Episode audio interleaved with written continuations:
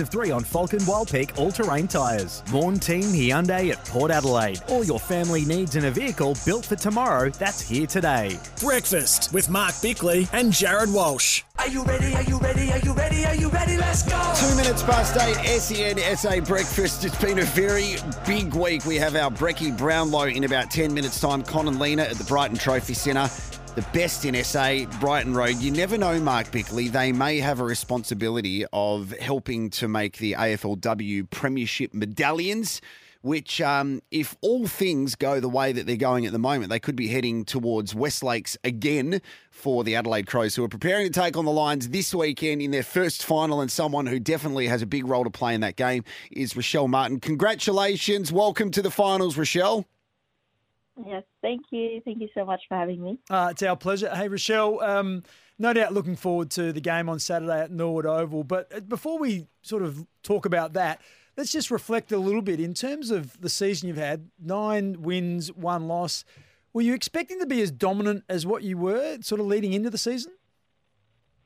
Um, I knew that the competition has increased a lot, like the other teams. So it's always been a tight competition, especially last year um, as well, not being able to make it all the way or, mm. or even to the grand final. So um, I knew that we would be competitive, but I think we exceeded our expectation, which is good.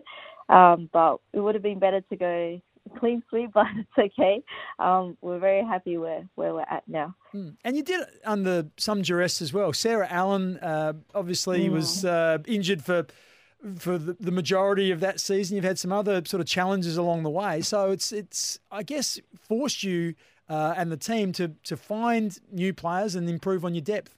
Yeah, yeah, that's right. I think one thing that's um, good about it is that yeah, we do have a lot of depth. So unfortunately, didn't have Sarah Allan and a few other girls that have had niggles or suspensions or whatever it is. Then we've been able to back that up with some.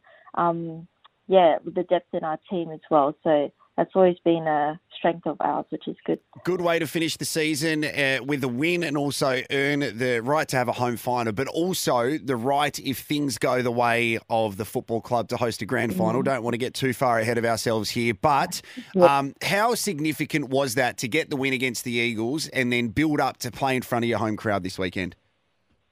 Yeah, very important because yeah, we're very happy with our we have great fans, and then to be able to play in front of our home crowd would be amazing because I guess the support has always been there and it always helps us as well. So um, we never take that lightly. So I'm very thankful to have our members and supporters that come out every week to help us. Mm. Now, you played Brisbane. Uh, sort of coincidentally, they were the only team that beat you throughout the year. So there's no chance yeah. you take them lightly. What, what will you have to do better this time around than uh, when you played them a couple of weeks ago?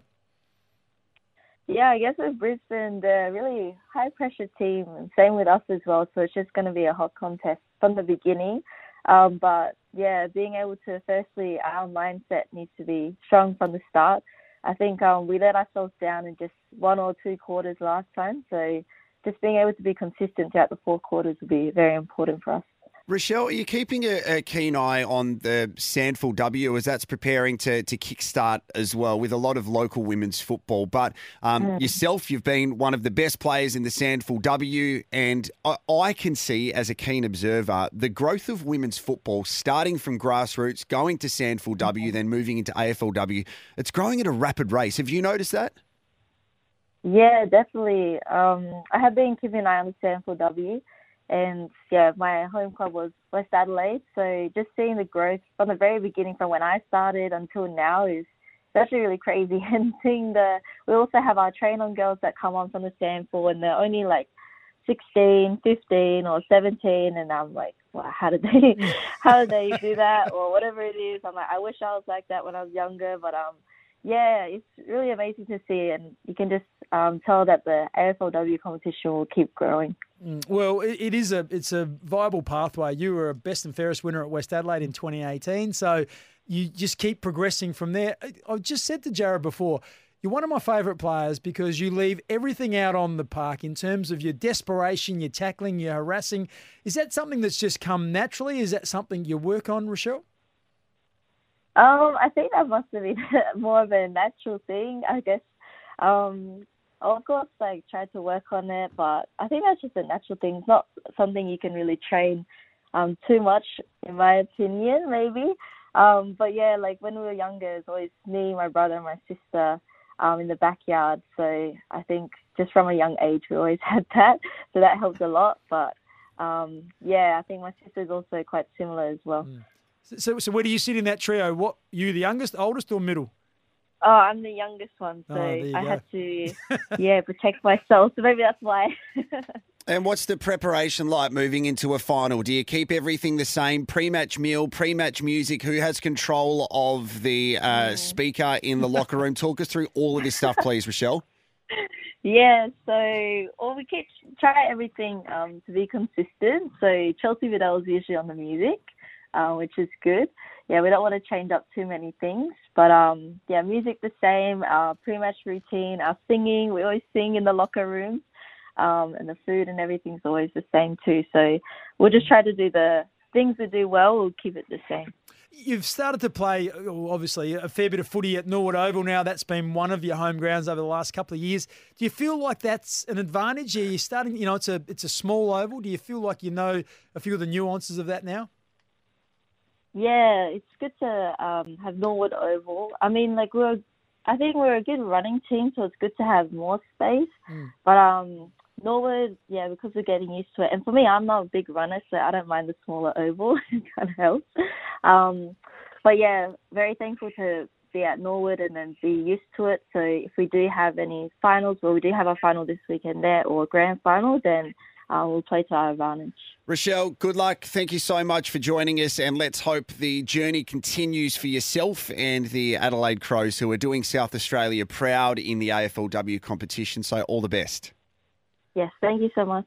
Great stuff. Rachelle Martin Rachelle. joining us there from the Crows, who are preparing to take on the Lions this weekend. Big. Yeah, it should be a cracking game. And the one thing that Norwood will bring is atmosphere. Like that, having played, fortunate enough to play at all the suburban grounds around Adelaide when I was playing at South Adelaide, Norwood Oval for some reason, it feels like the crowd is on top of you. You- are, you are feel like you're really close. Of course, you've got that big stand that almost sort of overlooks the oval on the uh, the western side, but the rest of the ground, it's just like a, it's a natural little amphitheatre, and there's enormous noise that's generated there. So you get eight to ten thousand people in there this weekend. It's going to be really rocking. Does that play in the mindset at all of the players that the only loss they've had this year is against the team they face this weekend, or is it motivating, or does it depend on the person? Oh, look, I think that you look at uh, you, you tend to review your losses a bit more critically.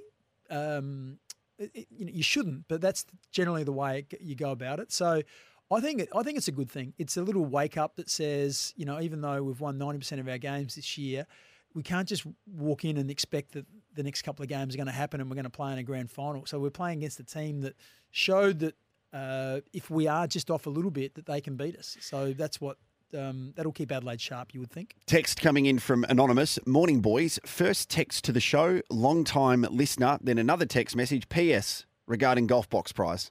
That's direct, straight to the point. First time texter. Succinct. Yep, you're our winner. Well done. Oh, we told you. You get it straight away. Congratulations. It is 11 minutes past 8 on SENSA. Good morning.